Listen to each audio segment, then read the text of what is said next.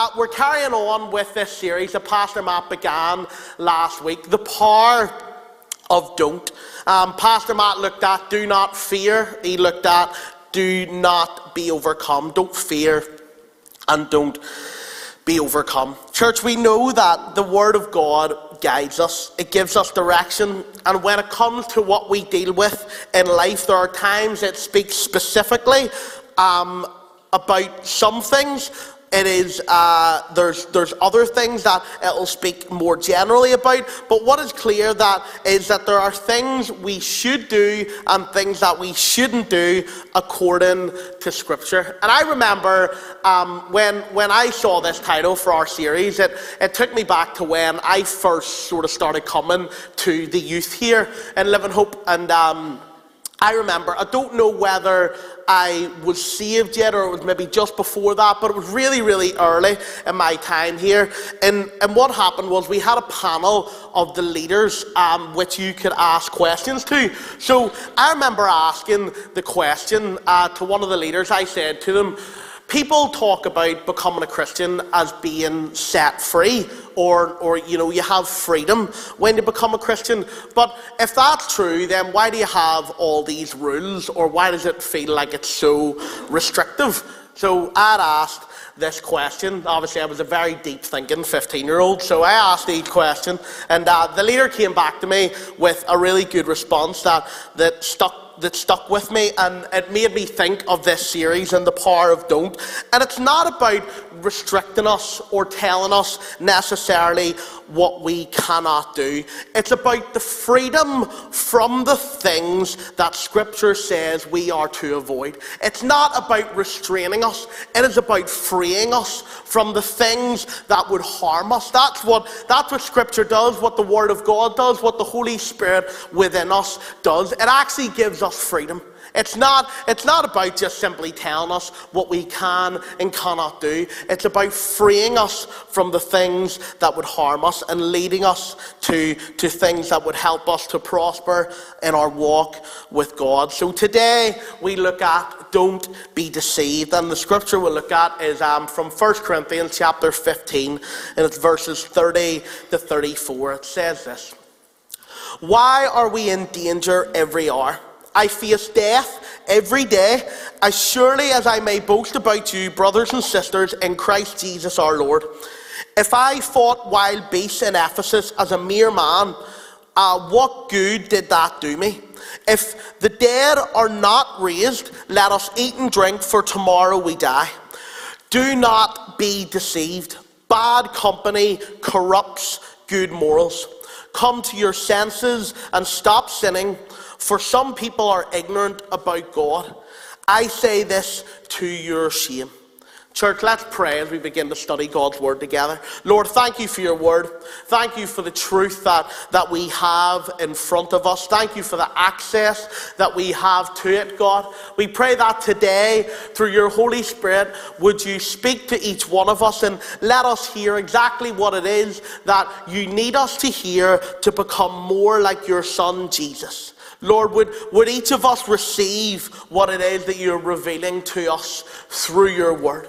God, thank you for your word. And thank you, Lord, that today, as, as we would gather around it, God, that, that you would bless us. And Lord, we thank you for the blessing that it is to be gathered under the name of Jesus Christ. It's in your Son's holy and precious name that we pray.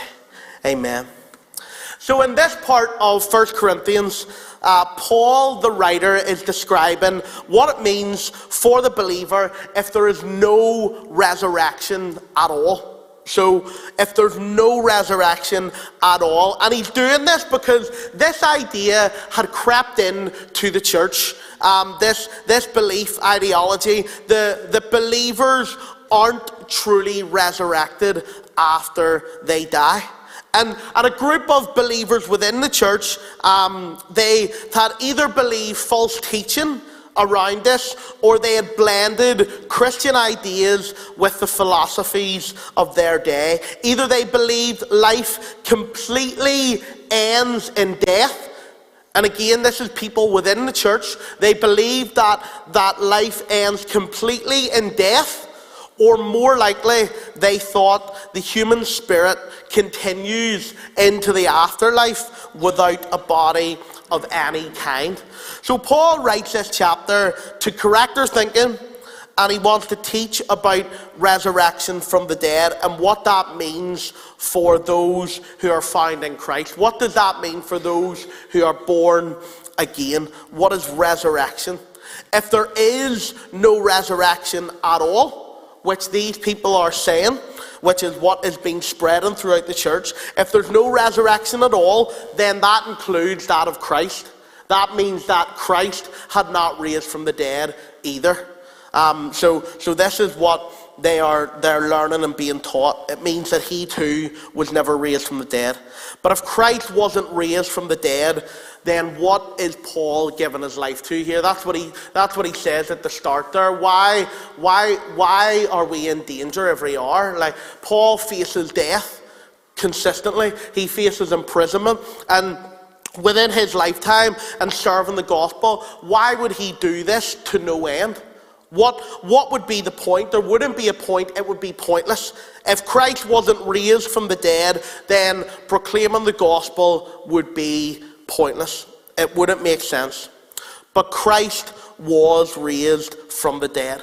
And so Paul's preaching is not pointless, but actually, because Christ is raised from the dead, his teaching and preaching is completely necessary. How he served the church is entirely fundamental because Christ was raised from the dead. So, do you see what we're saying here? If, if Christ isn't raised from the dead, then none of it matters. But if he has raised from the dead, then all of it is actually fundamental what he is saying here is completely fundamental. And what and, and, and what would seem to be true as we would read these words? Well, well, what is true is that truth must always prevail.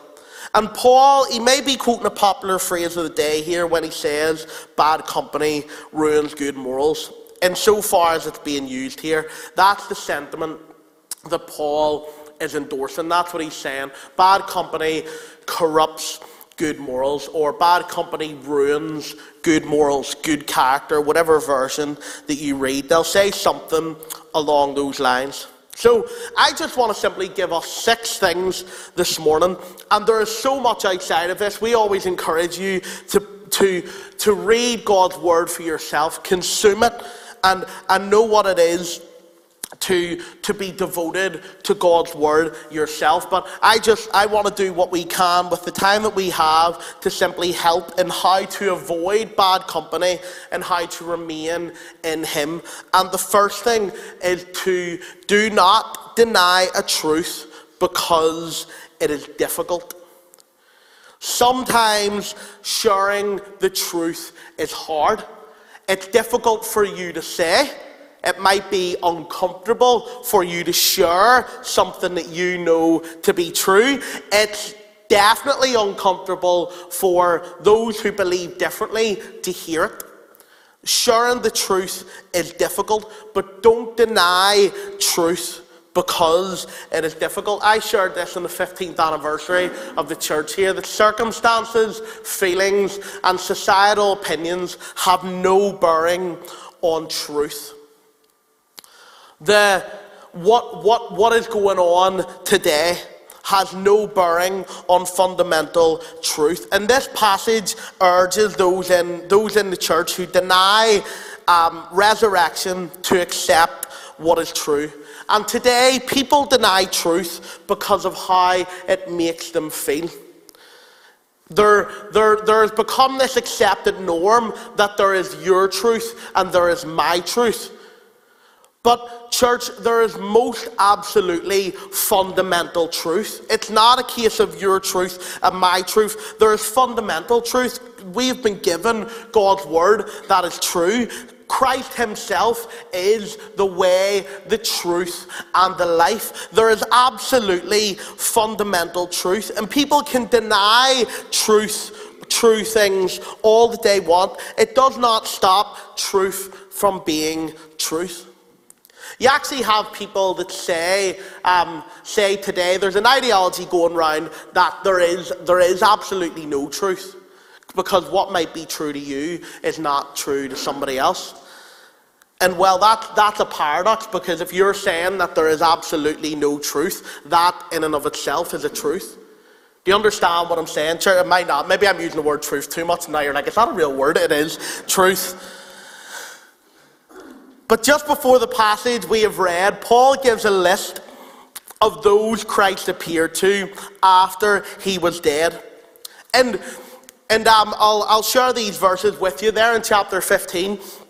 But, church, I want you to know that, that we too can use this in defense of our faith, in defense of the resurrection of Jesus Christ. And let me read 1 Corinthians 15. This is verses 5 to 8.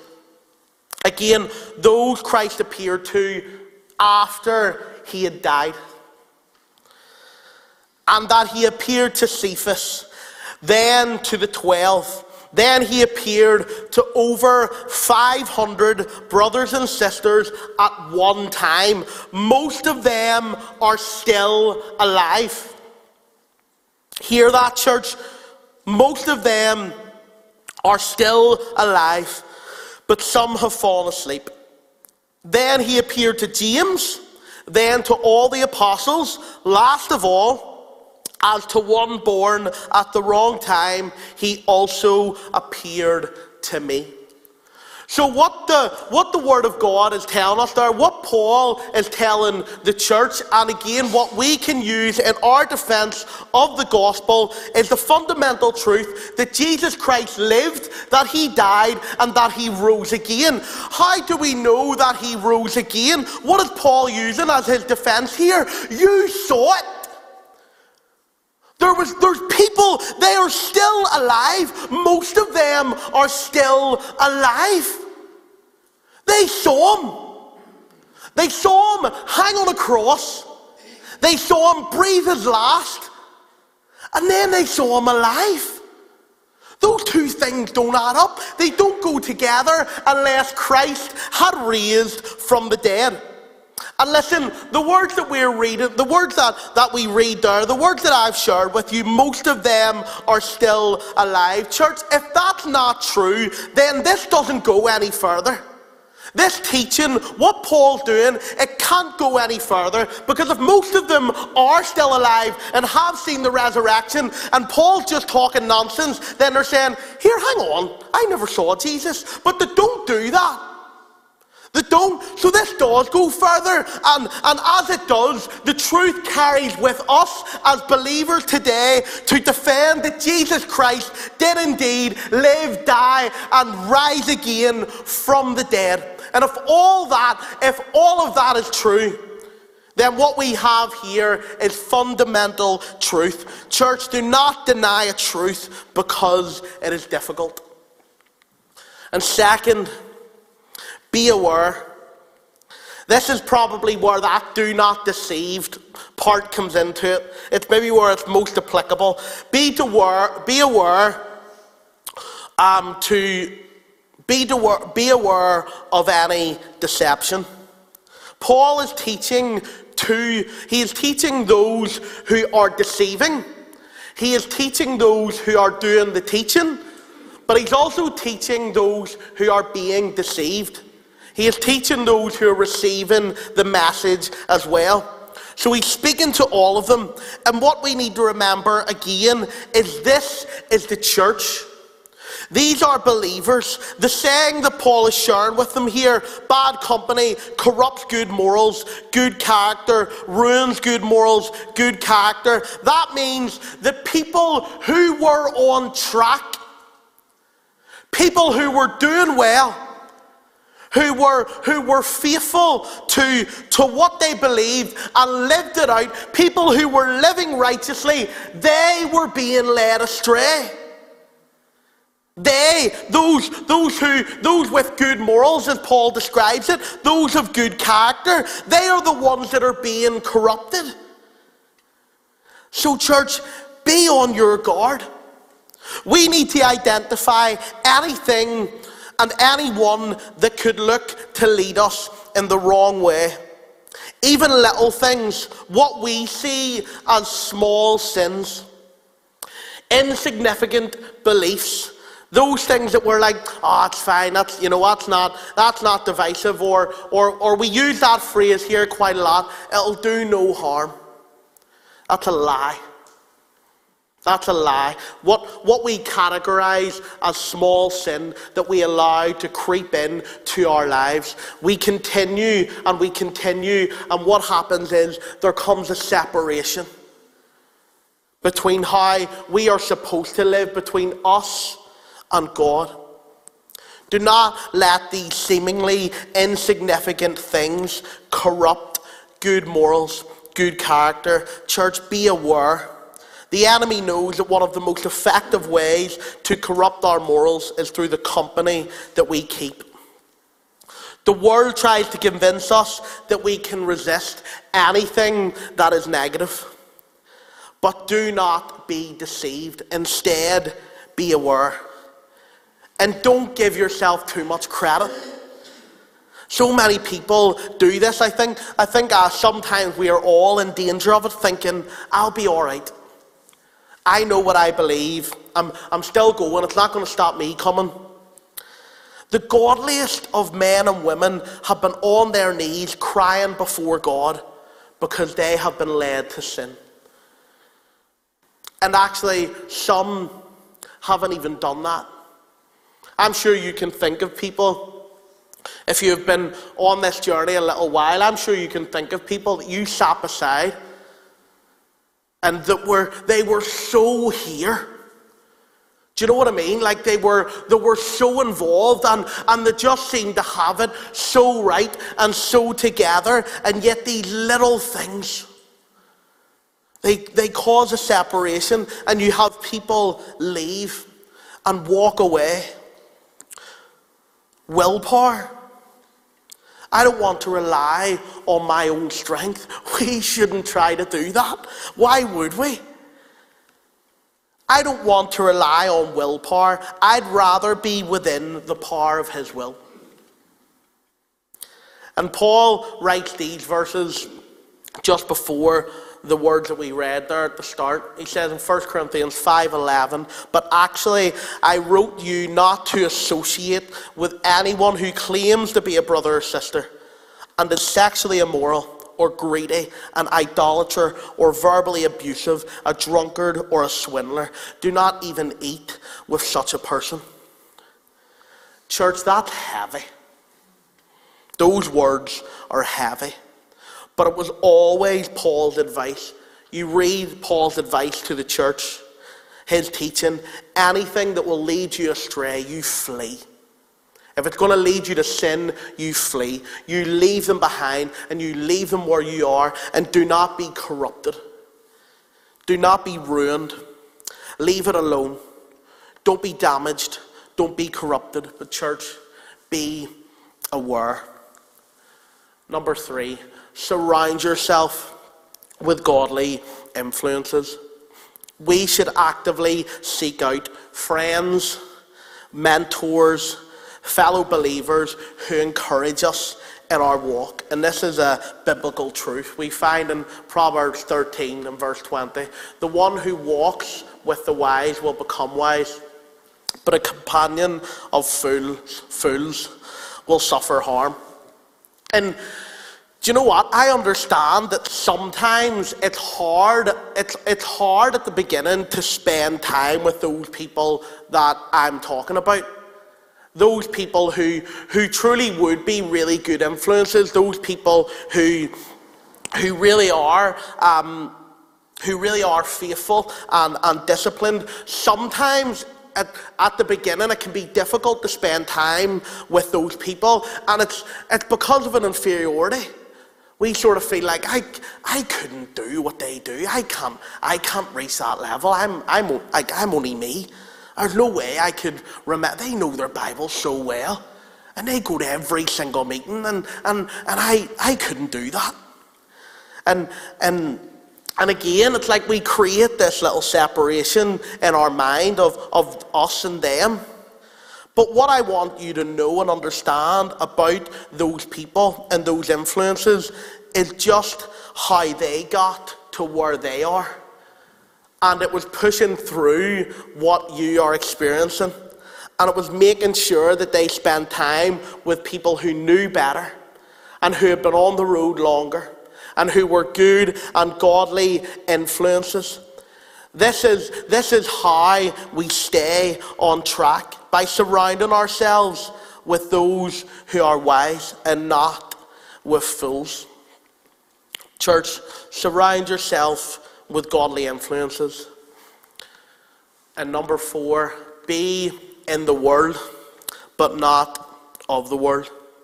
It says in John 17, verses 15 to 17, I am not praying that you take them out of the world, but that you protect them from the evil one. They are not of the world, just as I am not of the world. Sanctify them by your truth. Your word is truth. Again, church, we read that, that the word is truth. And, and believe what is being said here that, that we are not of this world, but we are called to impact this world. So impact the world. Don't let the world impact you. As followers of Jesus, we're called to be salt and light in this world. So we are to be in it, we just aren't to be of it.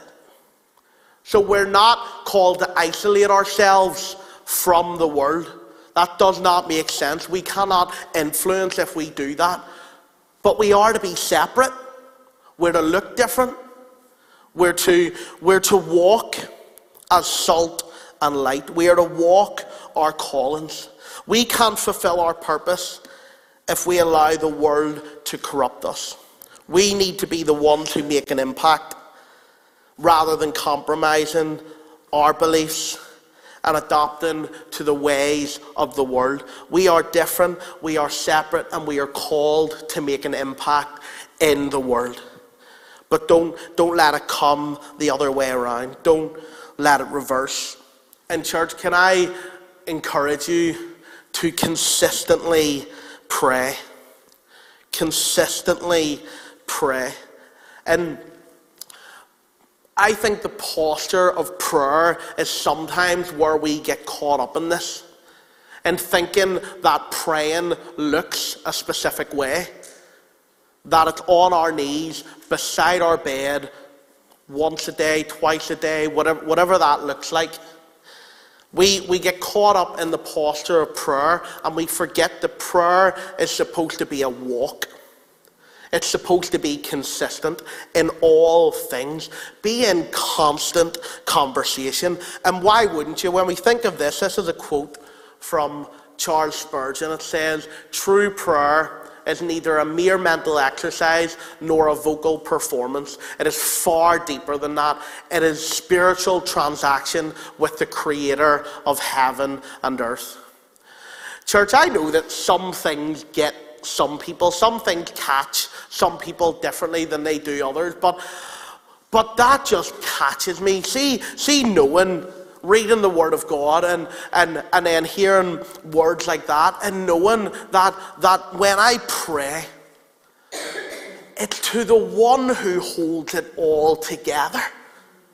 It's to the it's, it's the one who began all of this and who is the beginning and who is the end and, and who does influence and, and who, who, who breathes life into my lungs and yet somehow manages to hold things up in their place. And he does it for hundreds and thousands of years. And he does. It, it, it, it, fascinates me. It blows my mind. And, and I also just don't get it. And what I mean is that, like, sometimes why me? I, it's such a privilege to me. It's such a privilege to me that I can that I can converse at any stage with the one who created and sustains all things. And, and I say why me, and, and, and you know what? It's, it's nothing to do with me, it's all to do with him. God is so gracious and He's so kind. And why wouldn't you be in constant conversation? Why wouldn't you be in consistent prayer? Pray for strength, pray for discernment, keep company with God as you battle against bad company. Remember that you do not fight alone and that you should continually seek the wisdom of God. Ask the Holy Spirit to grant you the strength to make righteous choices and to resist bad company. And finally, church, let your light shine. In Matthew 5 and 16, it says, In the same way, let your light shine before others, so that they may see your good works and give glory to your Father in heaven. Be, for lack of a better term, be the influencer. As we walk closely with God, we maintain a relationship with God, we inspire those around us to seek after Him too and His righteousness and all these things. Our lives become a testimony of God's power and it draws others toward Christ. Be that one. Let your light shine before others. Be the one to help people see the glory of God that they may see your good works and give glory in heaven. We can't take glory for ourselves. We can't boast in anything. Who am I but a child of God? But a child of God. And maybe today, as was said at the start, we've, we've had a lot of people in who, who maybe aren't always here and not always a part of this. And maybe this isn't something that you've ever done before. Maybe this isn't, isn't where you've ever been before, but I encourage you that we don't believe that you're here by chance. We believe that you're here on purpose. And, and the, the things that we talk about today, not being deceived, leaving behind certain things and certain people, what God wants to offer you is new life. You can have new life in Him. You can leave behind everything that you were before, and you can have a new life in God. And it's as simple as this understanding fundamentally that we are sinners and we are in need of a Saviour. Know that you're in need of a Saviour. Trust that Jesus is that that he lived, that he died, and that he rose again.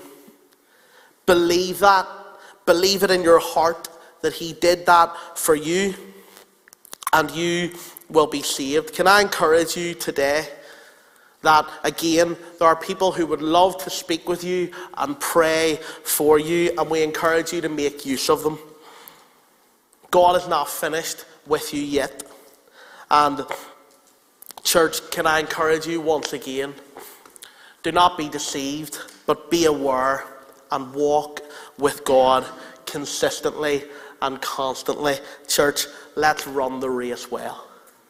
Let me pray. Lord, thank you for your truth. Thank you for the truth of your word. Thank you, God, for the, the access that we have. Lord, thank you for the, the testimony that you've given us and the power of that. Thank you for using us, Lord. Thank you for your Holy Spirit who helps us, God, in, in staying away and fleeing from the things we need to flee from and helps us in being an influence for your kingdom. God, would you continue to lead and guide us? Would you continue to make us aware? And Lord, would you help us in light of your kingdom that you would be glorified through us. It's in your Son's holy and precious name we pray. Amen.